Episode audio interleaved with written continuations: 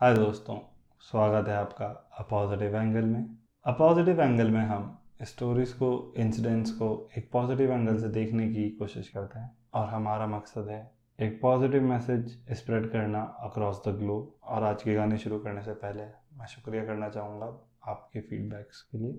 और आशा करता हूँ आज के बाद मेरी आवाज़ की प्रॉब्लम नहीं आएगी। चलिए, शुरू करते हैं आज की कहानी आज की कहानी थोड़ी सी अनप्रडिक्टेड है। थोड़ी सी लीप ऑफ़ फेथ पे है, आस्था पे है और काफ़ी कुछ मानने पे है कि आप क्या मानते हैं? आपका फेथ क्या कहता है? आपकी आस्था क्या कहती है? चलिए शुरू करते हैं आज की कहानी। आज की कहानी मीनाक्षी प्रसाद की है और ये कहानी है 1989 की। जब मीनाक्षी की शादी नहीं हुई थी और वो मीनाक्षी शर्मा थी। मीनाक्षी का जन्म पंडित परिवार में हुआ था और उनके पिताजी गाँव के पुजारी थे और मंदिर के आसपास ही कुछ दुकानें भी चलाते थे। बचपन से ही मीनाक्षी के पिताजी ने और उनके परिवार ने उनको पूरी आज़ादी दी थी अपने डिसीजंस लेने की। उनकी मदद करते थे, सही रास्ता चुनने में उनको गाइड करते थे। बट कभी अपने डिसीजंस मीनाक्षी पर किसी ने थोपे नहीं। जब मीनाक्षी छोटी थी तो उनके दादा दादी एक्सपायर हो गए। माता पिता के साथ ही वो रही। माता पिता ने उनका पूरा सहयोग किया। और मीनाक्षी उन कुछ लड़कियों में से थी अपने गाँव में, जिनको कॉलेज जाने का सौभाग्य मिला था। नहीं तो उस वक्त लड़कियों को मतलब स्कूल करवा देते थे, वो भी बहुत है। आज की डेट में भी काफ़ी जगह ऐसी हैं जहाँ पे लड़कियाँ मतलब स्कूल नहीं जाती हैं, या सिर्फ़ स्कूल ही जा पाती हैं। सो मीनाक्षी उन कुछ लड़कियों में से थी, जिनको कॉलेज जाने का सौभाग्य मिला। और कॉलेज ख़त्म होने के बाद मीनाक्षी ने सरकारी जॉब की तैयारी शुरू करी। उनके पिताजी उनके साथ थे, उनके इस डिसीज़न में उनका सपोर्ट करते थे।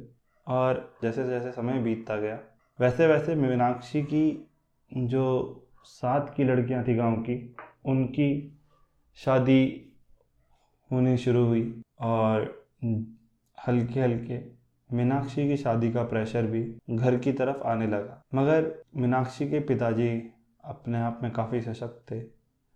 तो जो भी बातें होती थी, जो भी मीनाक्षी के लिए शादी के लिए आता था, या मीनाक्षी की शादी के लिए रिश्ते आते थे, या जो भी चीज़ें होती थी, जितना भी प्रेशर गाँव से, रिश्तेदारों से आता था, वो मीनाक्षी तक पहुँचता नहीं था और उनके पिताजी सारी चीज़ें संभाल लेते थे अपने आप। हल्के हल्के समय बीतता रहता है और बहुत जल्द एक समय ऐसा आता है कि पूरे गाँव में मीनाक्षी और उनकी, उन, उस, उनके उम्र की एक लड़की या दो लड़कियाँ और होंगी जिनकी शादी नहीं हुई थी। नहीं तो मीनाक्षी के उम्र से छोटी लड़कियों की भी शादी हो गई थी। मीनाक्षी की उम्र अब सत्ताईस साल की थी। और जब, और ये वक्त वो था जब उनकी शादी के लिए उनके पिताजी को भी चिंता होनी शुरू हो गई थी। इससे पहले तक उनके पिताजी ने भी अपनी चिंता कभी मीनाक्षी को बताई नहीं थी। वो अपनी बेटी से उनकी शादी की चिंता उनके साथ डिस्कस करना शुरू कर रहे थे। मीनाक्षी भी अग्री करती है कि शादी कर लेते हैं, सरकारी जॉब निकल लेगी बट उनकी बस एक कंडीशन थी कि मीनाक्षी के जो इन लॉज होंगे, उनको मीनाक्षी, शादी के बाद मीनाक्षी के नौकरी करने से कोई प्रॉब्लम होनी नहीं चाहिए। बाकी सारी चीज़ें ठीक है। सो so, ये मीनाक्षी की एक मेजर कंडीशन थी। तो उनके पिताजी देखना शुरू करते हैं शादी के लिए सब जगह बताना शुरू करते हैं। इससे पहले जब भी कोई रिश्ता आता था था तो उनके पिताजी अपने आप ही मना कर देते थे बट अब वो खुद काफ़ी लोगों को अप्रोच कर रहे होते हैं। तो नॉर्मल जैसे ह्यूमन बिहेवियर होता है पहले तो कुछ लोग ईगो में मना कर देते हैं कि हमने तो आपको पहले बोला था शादी के लिए अब बहुत लेट हो चुकी है। कुछ लोग सिर्फ़ कहने के लिए हाँ हिला मतलब कहने के लिए बोल देते हैं कि हाँ ठीक है, बताएँगे। और कुछ लोग जेनविनली बोलते हैं कि, ठीक है, हम बताते हैं, जैसे कुछ मिलता है रिश्ता। और कुछ ऐसे भी होते हैं जो ये सजेस्ट करते हैं कि आप डाइवोर्स ही देख लीजिए, या कोई थोड़ा उम्र दराज आदमी देख लीजिए अपनी बेटी के लिए। तो उनके पिताजी सारी नेगेटिव बातों को छोड़ के सिर्फ़ भगवान पे आस रखते हुए अपने बेटी के लिए एक अच्छे वर्ग की तलाश में रहते हैं। जैसे ही वो इस चीज़ के बारे में बताना शुरू करते हैं कि हम अपनी बेटी के लिए देख रहे हैं। तो हल्के हल्के पहले तो टाइम लगता है, बट हल्के हल्के एक एक रिश्ता आना शुरू होता है। और कुछ रिश्तों को मीनाक्षी उनके फादर मना कर देते हैं, क्योंकि फैमिली ओपिनिएटेड थी, उनके कुछ कंसर्न्स थे। कुछ रिश्तों को लड़के वाले मना कर देते हैं, लड़की की एज से रिलेट होके या किस कोई दूसरा कारण बता के। तकरीबन दो तीन महीने बाद गाँव के रिश्तेदार उनको बताते हैं एक परिवार के बारे में। लड़के का नाम सोहन होता है और उनके पिताजी का नाम हरपाल सिंह होता है। सो so, वो बताते हैं लड़के के बारे में कि लड़का है दिल्ली में वुड फैक्ट्री में जॉब करता है और महीने में एक बार या दो बार अपने परिवार के पास आता है नहीं तो दिल्ली में रहता है।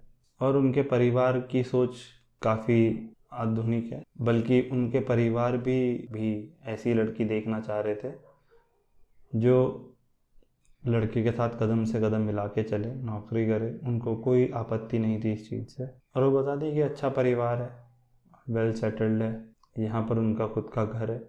और मीनाक्षी के फादर अग्री कर जाते हैं मिलने के लिए। मतलब हरपाल सिंह और पूरी फैमिली आती है लड़की को देखने। लड़का भी आता है, लड़का सुंदर होता है, पढ़ा लिखा होता है।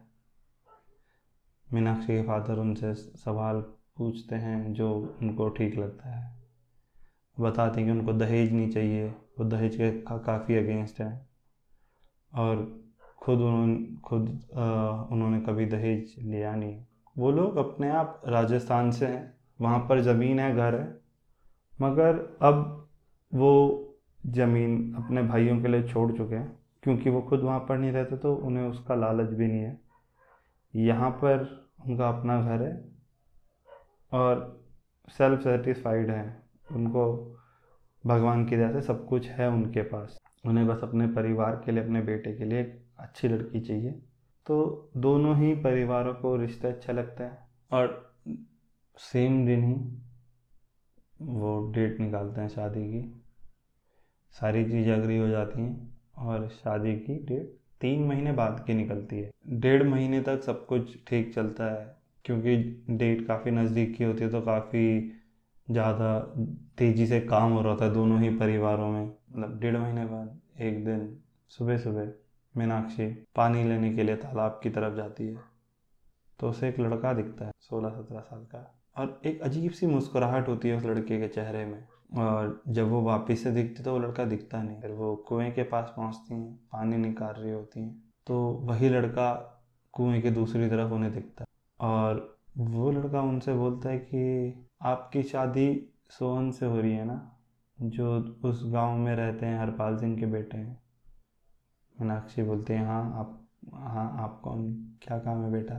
तो वो बोलते हैं कि वो लड़का बोलता है कि आप उनसे शादी मत करो। वो परिवार अच्छा नहीं है। और जैसे ही मतलब मीनाक्षी सुनती है, उसको बेचैनी सी होती है और अचानक से सपना खुलता है।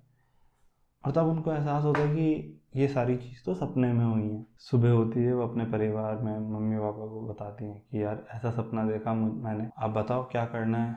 तो उनके माता पिता जी उनको समझाते हैं कि ऐसा कुछ नहीं है। ये शादी से पहले की टेंशन है तो चिंता ना करें। मीनाक्षी पूजा करते हैं, भगवान से प्रार्थना करती हैं। कि हे भोलेनाथ आपने अब जो भी सपना है, सब कुछ आपके ऊपर है। मुझे कुछ नहीं पता, मेरी ज़िंदगी आपके मतलब मेरी ज़िंदगी के पालनहार आप ही हो।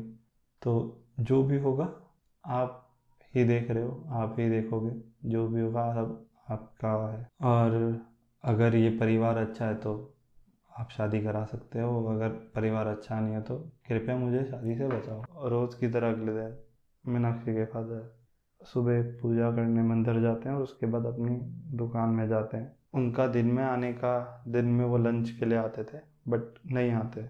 माता को और मीनाक्षी को दोनों को चिंता होनी शुरू हो जाती है कि पापा आए नहीं। तो उन्हें लगता है कि मतलब शायद कुछ काम पड़ गया होगा, कहीं और चले गए होंगे। आ जाएँगे शाम तक। ऐसा पहले बहुत कम हुआ है बट कभी कभी ऐसा हुआ है कि पंडित जी कभी कभी सुबह गए और शाम को आए। शायद उस दिन भी शाम तक। आ जाएँगे। शाम को जैसे जैसे सूरज अस्त होता है, उनको पता होता है कि अब तो शाम की पूजा का वक्त हो गया, पूजा के बाद आएँगे। जो उनका रेगुलर लेट आने का टाइम था, वो भी क्रॉस होता है। जैसे ही आठ बजते हैं, मीनाक्षी और उनकी माता को चिंता होती है, दोनों तैयार होती हैं मंदिर के लिए निकलने के लिए, देखने के लिए कि पंडित जी कहाँ हैं, आए क्यों नहीं अभी तक। जैसे ही वो तैयार होकर निकलने लगते हैं, अचानक से पंडित जी घर के अंदर आते हैं। मीनाक्षी की मम्मी को पानी के लिए बोलते हैं। मीनाक्षी पानी लेकर आती है, अपने पापा को पानी देती है और दोनों ही एक सवाल के साथ होते हैं कि इतनी लेट क्यों गए? चिंता हो रही थी। तो उनके फादर बताते हैं कि उन्होंने मीनाक्षी का रिश्ता तोड़ दिया है। मीनाक्षी भगवान को थैंक यू बोलती है और उसकी मम्मी शॉक में खड़ी होती हैं कि ये क्या हुआ? मीनाक्षी भी पूछती है कि क्या हुआ? मतलब क्यों तोड़ा? क्या हो गया? क्यों तोड़ा तो वो बताते हैं कि दिन में लंच के लिए जब वो वापस आने के लिए दुकान बंद कर रहे थे, तभी उस वक्त एक सोलह सत्रह साल का लड़का दुकान में आता है। एक दो भगवान की मूर्ति देखता है और फिर उनसे पूछता है कि आप मीनाक्षी के फादर हैं ना, जिनकी, जिनका रिश्ता फाइनल हुआ है। हरपाल सिंह के बेटे के साथ, जो दूसरे गाँव में उधर रहते हैं। तो बताते हैं हाँ मेरी ही बेटी है मैं ही हूँ जिनकी आप बात कर रहे हैं। तो बोलते क्या हो गया बेटा? तो बोलते अंकल आ, उनके साथ अपनी बेटी का रिश्ता तोड़ दीजिए। वो लोग वो परिवार सही नहीं है वो परिवार चोरी चकारी में है और आपकी बेटी के लिए बिल्कुल सही परिवार नहीं है। और अगर आपको मेरी बात का भरोसा नहीं है तो दिल्ली के एक थाने का नाम बता दें कि दिल्ली के इस थाने में जाके आप देख सकते हो। इससे पहले कि वो कुछ और बोलते या इससे पहले कि वो उससे कुछ पूछते लड़का पल भर में गायब हो जाता है। पहले तो मतलब घर आने की सोचते हैं बट जब वो इन्फॉर्मेशन बोल दीजिए या जब एक बात पता चलती है अपने होने वाले समझी के बारे में, जहाँ पर उनकी बेटी जाने वाली थी, वो चिंता उनको उस पुलिस स्टेशन में लेके जाती है। और वो जब वहाँ पर पहुँचते हैं फोर तस्वीर दिखती है हरपाल सिंह और उनके बेटे की। और तब उनको वहाँ पर पता चलता है कि इन लोगों के ऊपर चोरी का केस पहले से चल रहा है और उनकी पहले भी शादी हो चुकी है और ये ये लोग शादी करके मतलब दहेज मांगते हैं और इस तरह से लड़कियों को परेशान करते हैं। उनके माँ बाप को परेशान करते हैं। पंडित जी थाने से बाहर आते हैं। भगवान का शुक्रिया करते हैं और वापस आते हुए हरपाल सिंह यहाँ जाके रिश्ता तोड़ देते हैं, मना कर देते हैं। वो लोग जानने की जानने की कोशिश करते हैं क्या हो गया, क्यों रिश्ता तोड़ रहे हैं बट ये कुछ बहाना बना देते हैं। पूरा परिवार भगवान का शुक्रिया करता है उनको एक ऐसे रिश्ते से बचाने के लिए, जहाँ पे उनकी बेटी सेफ़ नहीं थी। सो ये थी आज की कहानी। आशा करता हूँ आपको पसंद आई होगी। शुक्रिया आपका बहुत बहुत हमारे साथ जुड़ने के लिए, हमारे साथ बने रहने के लिए। अगर आपके पास भी कोई ऐसी कहानी है जो आप हमारे साथ शेयर करना चाहते हैं? तो आप आप हमारे साथ इंस्टाग्राम पे कनेक्ट हो सकते हैं और अपनी कहानियाँ शेयर कर सकते हैं। हमारा इंस्टाग्राम आईडी डिस्क्रिप्शन पे मैंशनड है। फिर से एक बार बहुत बहुत शुक्रिया हमारे साथ जुड़े रहने के लिए, हमारे साथ बने रहने के लिए और इस कहानी को सुनने के लिए। और इस आशा के साथ कि आप जहाँ भी हों, जैसे भी हों, आपका दिन बहुत बहुत अच्छा जाए। चलिए शुक्रिया।